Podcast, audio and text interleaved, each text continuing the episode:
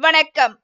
எங்கள் கதைத்துளி உங்கள் செவிகளின் பசிக்கு விதைத்துளி உங்கள் அனைவரையும் வரவேற்பது கதைத்துளி உங்களுடன் பேசிக் கொண்டிருப்பது உங்கள் காயத்ரி தேவி முருகன்.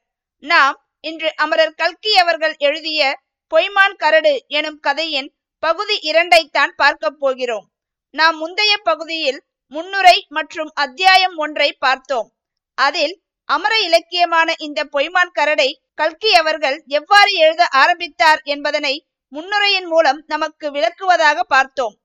மேலும் சேலத்தில் இருந்து நாமக்கல் செல்லும் வழியில் மோட்டார் டிரைவர் கல்கி அவர்களுக்கு பொய்மான் கரடு எனும் இடத்தை காட்டுகிறார் என்றும் அதனை பார்த்து வியந்த கல்கி அவர்கள் அதனை பற்றி ஏதேனும் கதை உள்ளதா? என்று டிரைவரிடம் கேட்க டிரைவரும் உள்ளூருக்குள் வழங்கி வரும் ஒரு கதையை சொல்ல ஆரம்பிக்கிறார் என்றும் பார்த்தோம். இனி இந்த பகுதியில் பொய்மான் கரடின் கதாநாயகனான செங்கோல கவுண்டனின் இயல்பு யாது? கதையின் நாயகியான செம்பவளவள்ளியின் பண்பு என்ன என்பதையெல்லாம் அமரர் கல்கி அவர்களின் எழுத்து நடைக்கு உயிர் கொடுத்து கதைக்குள் வாழ்வோமா? வாருங்கள். இன்று நாம் கேட்கப் போவது அமரர் கல்கி அவர்களின் பொய்மான் கரடு. பகுதி இரண்டு. அத்தியாயம் இரண்டு. பொய்மான் கரடுக்கு சுமார் ஒரு மைல் தூரத்தில் செங்கோட கவுண்டனின் காடும் கிணறும் இருந்தன. சேலம் ஜில்லாவில் காடு என்றால் வயல் நிலம் பண்ணை என்று அர்த்தம். செங்கோடனுடைய ஐந்து ஏக்கரா நிலம் அவனுக்கு தியாக வீர மானியமாக கிடைக்கவில்லை. ஆயினும் அவனுடைய பெற்றோர்கள் அந்த நிலத்தை பண்படுத்துவதற்கும் கேணி எடுப்பதற்கும் செய்த தியாகங்களின் பலனை இன்றைக்கு செங்கோடன் அனுபவித்து வந்தான். அவனுடைய ஐந்து ஏக்கரா நிலத்தில் பொன்னும் மணியும் முத்தும் பவளமும் விளையும். இவற்றை காட்டிலும் விலை உயர்ந்த பொருள்களான நெல்லும் சோளமும் பருத்தியும் மிளகாயும் கூட விளையும்.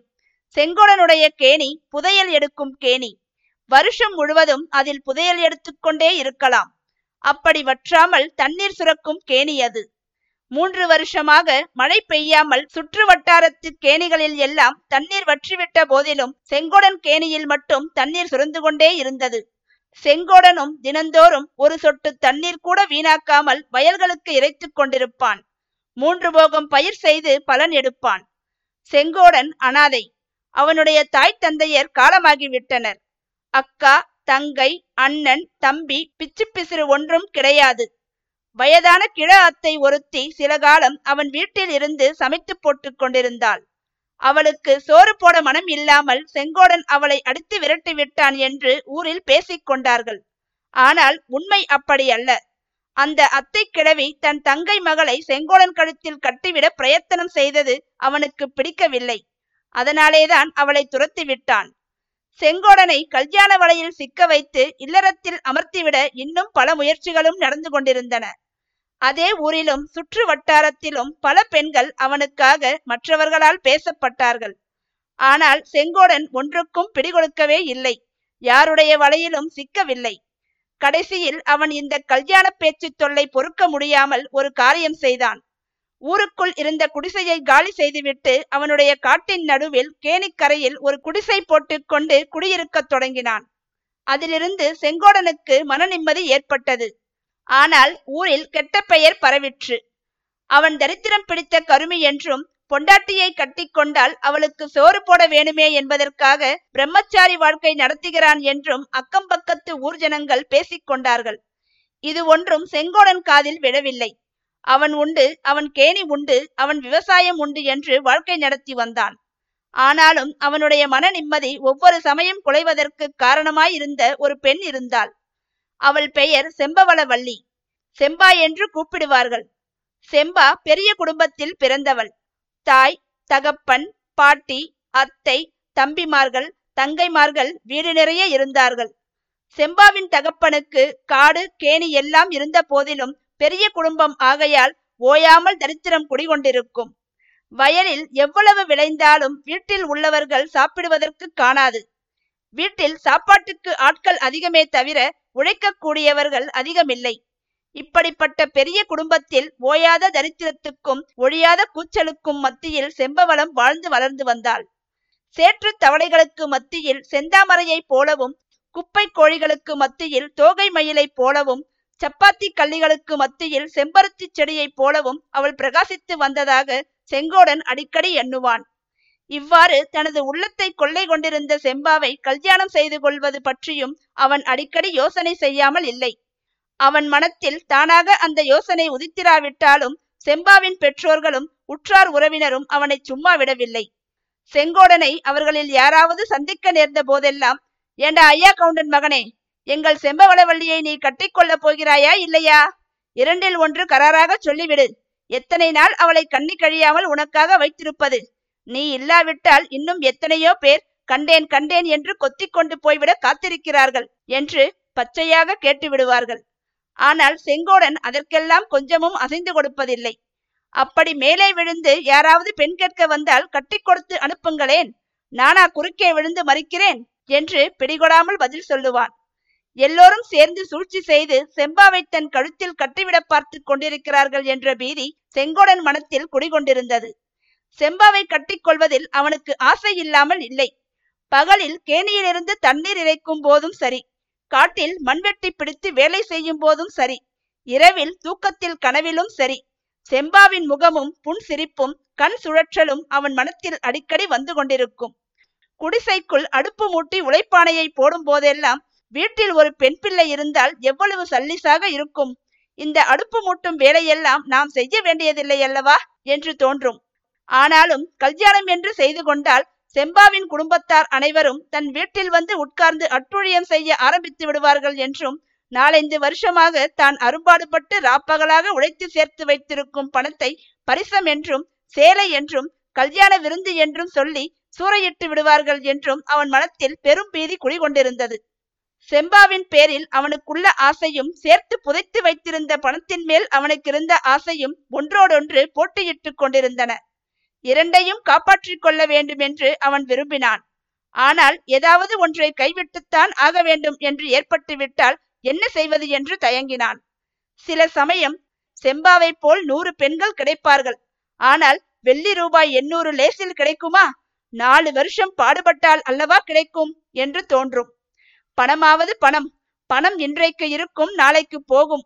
ஆனால் செம்பாவை போல் ஒரு பெண் ஆயிரம் வருஷம் தவம் இருந்தாலும் கிடைப்பாளா? என்று இன்னொரு சமயம் அவனுக்கு தோன்றும்.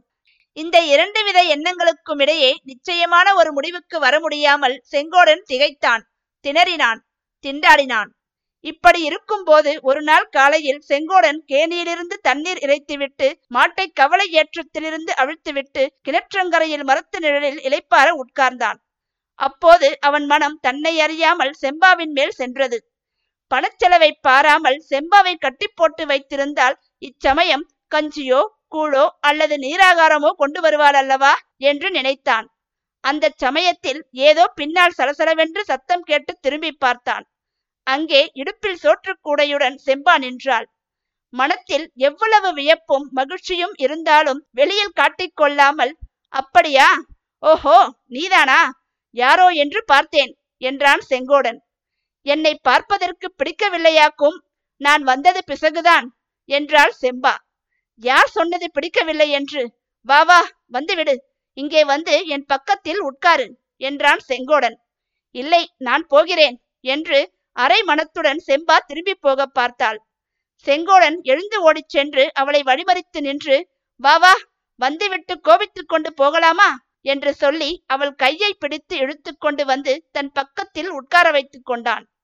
சிறிது நேரம் அவர்கள் சும்மா இருந்தார்கள். உச்சஸ்தாயில் முறை வைத்து பாடிய இரண்டு குயில்களின் குரல் கேட்டது. அணிப்பிள்ளைகள் கிளிக் கிளிக் என்று சப்தித்தன. குருவி ஒன்று ஜிவ்வென்று பறந்து சென்றது. செம்பா எங்கே இப்படி வந்தாய்? ஏதாவது காரியம் உண்டா? என்றான் செங்கோடன். ஒரு காரியமும் இல்லை. சும்மா உன்னை பார்க்கத்தான் வந்தேன். காரியம் இல்லாமல் வெறுமனே பார்ப்பதற்கு வருவார்களா? ஏன் வரமாட்டார்கள்? கவுண்டா போன சனிக்கிழமை சின்னமநாயக்கன் பட்டிக்கு சினிமா பார்க்க போயிருந்தோம். அதிலே மோகனாங்கி என்று ஒருத்தி வருகிறாள். அவள் தன் புருஷனுக்காக என்னென்ன கஷ்டமெல்லாம் படுகிறாள் தெரியுமா? அதை பார்த்துவிட்டு அழாதவர்கள் கிடையாது. ஓஹோ சினிமா பார்க்க போயிருந்தீர்களா? ஏதோ கூடார சினிமா வந்திருக்கிறது என்று சொன்னார்களே அதற்கா போனீர்கள்? யார் யார் போயிருந்தீர்கள்? அப்பா அம்மா தங்கச்சி தம்பி எல்லாருமாகத்தான் போயிருந்தோம். தலைக்கு இரண்டே காலனா டிக்கெட் மொத்தம் ஒரு ரூபாயும் மூன்று அணாவும் செலவு. போனால் போகட்டும். இந்த மாதிரி அதிசய காட்சிகளை எங்கே பார்க்க போகிறோம்? ஆயிரம் ரூபாய் கொடுத்தாலும் பார்க்க முடியுமா? என்று அப்பா சொன்னார். நிஜமாக எவ்வளவு நன்றாய் இருந்தது தெரியுமா? நீ கூட போய் பார்த்து விட்டு வா என்றாள் செம்பவளம். உங்களுக்கென்ன? கொழுத்த பணக்காரர்கள். இஷ்டப்படி செலவு செய்கிறீர்கள். நான் எங்கே போக அம்மட்டு பணத்துக்கு? என்றான் செங்கோடன். நமது சென்னை முதன் மந்திரி கணம் குமாரசுவாமி ராஜாவும் நமது கதாநாயகன் செங்கோட கவுண்டனும் சினிமா விஷயத்தில் ஒன்றுபட்டவர்கள். இரண்டு பேரும் சினிமா பார்த்தது கிடையாது. ஊர் உருப்படாமல் போய்க் கொண்டிருப்பதற்கும் காலாகாலத்தில் மழை பெய்யாமல் தேசம் நாசமாய் போய்க் கொண்டிருப்பதற்கும் சினிமாதான் காரணம் என்பது செங்கோடனுடைய சித்தாந்தம். அத்தியாயம் மூன்று. செங்கோடக் கவுண்டன் சினிமாவை பற்றி தன் கொள்கையை வெளியிட்டதும் செம்பவளவள்ளியின் முகம் சுருங்கிற்று. சற்று தலையை குனிந்து கொண்டு சும்மா இருந்தாள். பிறகு கவுண்டா ஊரிலே எல்லாரும் உன்னை பற்றி என்ன பேசுகிறார்கள் என்று உனக்கு தெரியுமா? என்று கேட்டாள்.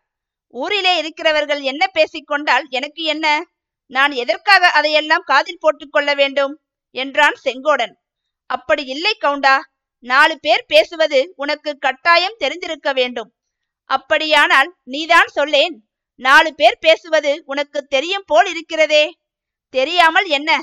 ஊரெல்லாம் பேசிக்கொள்வது என் காதில் விழாமல் இருக்குமா? நீ இங்கே கேணிக்கரையில் வந்து தனியாக குடிசை போட்டுக்கொண்டு உட்கார்ந்திருப்பதனால் உன் காதில் விழவில்லை. என்னதான் ஊரில் பேசிக்கொள்கிறார்கள் என்று சொல்லிவிடேன். இவ்வளவு தூரம் ஏன் சுற்றி வளைத்து மூக்கை தொடுகிறாய்? எனக்கு சொல்லவே தயக்கமாய் இருக்கிறது வாய் கூசுகிறது. நீ கருமியாம். பணத்தாசை பிடித்தவனாம். விநாயகருக்கு கல்யாணம் ஆகிற போதுதான் உனக்கும் கல்யாணமாம். யாராவது ஒருத்தியை கட்டிக்கொண்டால் அவளுக்கு சோறு போட்டு தொலைக்க வேணுமே என்பதற்காக நீ கல்யாணம் பண்ணி கொள்ளாமல் தானே பொங்கி தின்று கொண்டிருக்கிறாயாம். நீ பணத்தை சேர்த்து புதைத்து வைத்திருக்கிறாயாம். புதையலை பூதம் காக்குமாம். ஒரு நாளைக்கு அந்த பூதம் உன்னையும் அடித்து கொன்று விடுமாம். நீ ரத்தம் கக்கி சாவாயாம். போதுமா? இப்படியெல்லாம் கண்டபடி ஜனங்கள் பேசுகிறார்கள். எனக்கு கேட்க சகிக்கவில்லை என்று சொல்லிவிட்டு செம்பவளவள்ளி விம்மத் தொடங்கினாள். அவளுடைய கண்களிலிருந்து முத்து முத்தாக கண்ணீர் வடிந்தது. சேச்சே ஊரிலே எந்த நாயாவது ஏதாவது குறைத்தால் அதற்காக நீ ஏன் அழ வேண்டும்?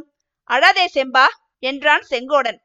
செம்பாவின் கண்ணீர் செங்கோடனுடைய பணத்தாசை பிடித்த மனத்தை கூட கொஞ்சம் கரைத்து விட்டது.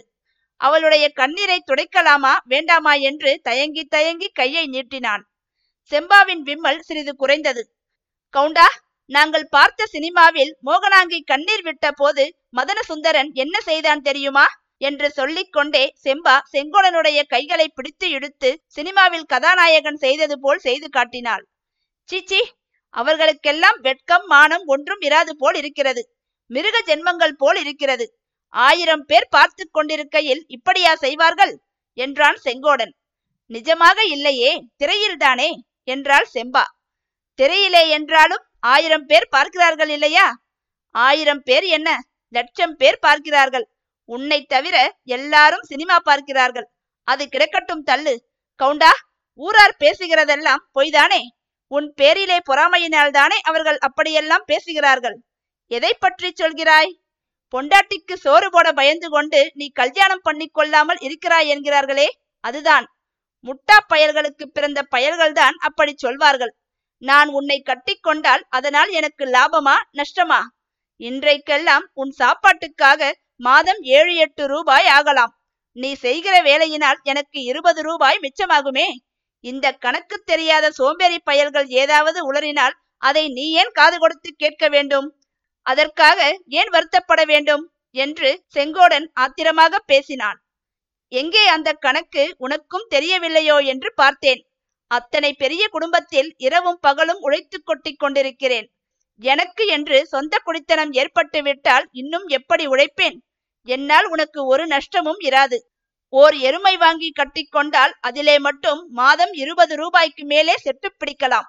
என்னால் உனக்கு லாபமே தவிர நஷ்டம் ஒன்றும் ஏற்படாது என்றாள் செம்பவளவல்லி. அதெல்லாம் நான் யோசனை செய்துதான் வைத்திருக்கிறேன். செம்பா வேறொரு காரியத்தை உத்தேசித்து கல்யாணத்தை தள்ளி போட்டுக் கொண்டிருக்கிறேன். என் காட்டை சேர்ந்தாற்போல் சேலம் முதலியாருக்கு ஒரு ஏக்கரா நிலம் இருக்கிறது. அது எனக்கு ரொம்ப இடைஞ்சமடைஞ்சலாய் இருக்கிறது. கேணியிலிருந்து என் நிலத்துக்கு தண்ணீர் இறைக்க சுற்றி வளைத்துக் கொண்டு வாய்க்கால் போகிறது. தண்ணீர் ரொம்ப வீணாகிறது. அந்த ஓர் ஏக்கரா நிலத்தை வாங்கிவிட்டேனானால் அப்புறம் கவலை இல்லை. பிறகு நம்முடைய கல்யாணத்துக்கு தேதி வைக்க வேண்டியதுதான். அதற்காக ரொம்ப நாள் தள்ளி போடுவது நல்லதல்ல. நீ கல்யாண பேச்சை எடுக்க மாட்டாய் என்று சொல்லி அப்பா எனக்கு வேறு இடம் பார்க்க ஆரம்பித்து விட்டார். நான் ஒருவன் இருக்கிற போது வேறு எந்த பயல் மகன் வந்து உன்னை கட்டி கொண்டு போய்விடுவான் யாராவது உன் கிட்ட வந்தால் அறிவாளால் ஒரே வெட்டாய் வெட்டி போட்டு விட மாட்டேனா? அந்த எண்ணத்தை மட்டும் உன் அப்பன் அடியோடு விட்டு விடட்டும் என்றான் செங்கோட கவுண்டன். செம்பவளவள்ளியின் முகம் சந்தோஷத்தினால் மலர்ந்தது. உன்னுடைய மனசு எனக்கு தெரிந்திருக்கிறபடியால் தான் நானும் பொறுமையாய் இருக்கிறேன். வேறு மாப்பிள்ளை தேடும் பேச்சே உதவாது என்று வீட்டில் சொல்லிக் கொண்டே இருக்கிறேன். கவுண்டா காலையிலே இருந்து நீ பசியோடு தானே வேலை செய்து கொண்டிருந்தாய்? இந்தா இந்த கஞ்சியில் கொஞ்சம் குடி என்று பரிவுடன் சொன்னாள். உங்கள் வீட்டுக் கஞ்சி எனக்கு வேண்டாம். உன் அப்பன் உன்னை சண்டை பிடிப்பான். அதெல்லாம் யாருக்கும் தெரியாது. அப்படி தெரிந்து கேட்டால் கஞ்சி சாய்ந்து கொட்டி விட்டது என்று சொல்லிவிடுகிறேன். இதோ பார் செம்பா இப்போதான் எனக்கும் நினைவு வந்தது. நம்ம தென்னையிலிருந்து ஓர் இளநீர் பிடுங்கிக் கொண்டு வந்து உனக்கு வெட்டி தருகிறேன் என்று செங்கோடன் கையில் அறிவாளுடன் எழுந்தான். நன்றாய் இருக்கிறது யாராவது இளநீரை பிடுங்குவார்களா? இளநீர் முற்றி தேங்காயானால் சந்தையில் ஆறு அணாவுக்கு விலை போகுமே என்றாள் செம்பா. ஆறு அணாவை தள்ளு குப்பையில் நமக்காக பணமா? பணத்துக்காக நாமா? என்று சொல்லிக்கொண்டு செங்கோடன் சென்று கையெட்டுகிற தூரத்தில் காய்த்து தொங்கிய இளந்தென்னையிலிருந்து ஓர் இளநீர் அறுத்து கொண்டு வந்து தன் காதலிக்கு கொடுத்தான். அதை அவன் தனக்காக செய்த ஒரு மகத்தான தியாகம் என்றே செம்பவளம் கருதி இருமாந்து மகிழ்ந்தாள். ஒருவருக்கொருவர் நன்றாக புரிந்து கொண்டிருக்கும் இவர்களது காதல் வாழ்க்கையில் நடக்கப் போகும் மாயை என்ன? அந்த பொய்மான் யார்? என்பதையெல்லாம் நீங்கள் தெரிந்து கொள்ள வேண்டுமென்றால் இந்த கதையை தொடர்ந்து கேட்க வேண்டும். நாம் கூடிய விரைவில் பகுதி மூன்றில் சந்திக்கலாம். அதுவரை உங்களிடமிருந்து விடைபெறுவது உங்கள் காயத்ரி தேவி முருகன். நன்றி வணக்கம்.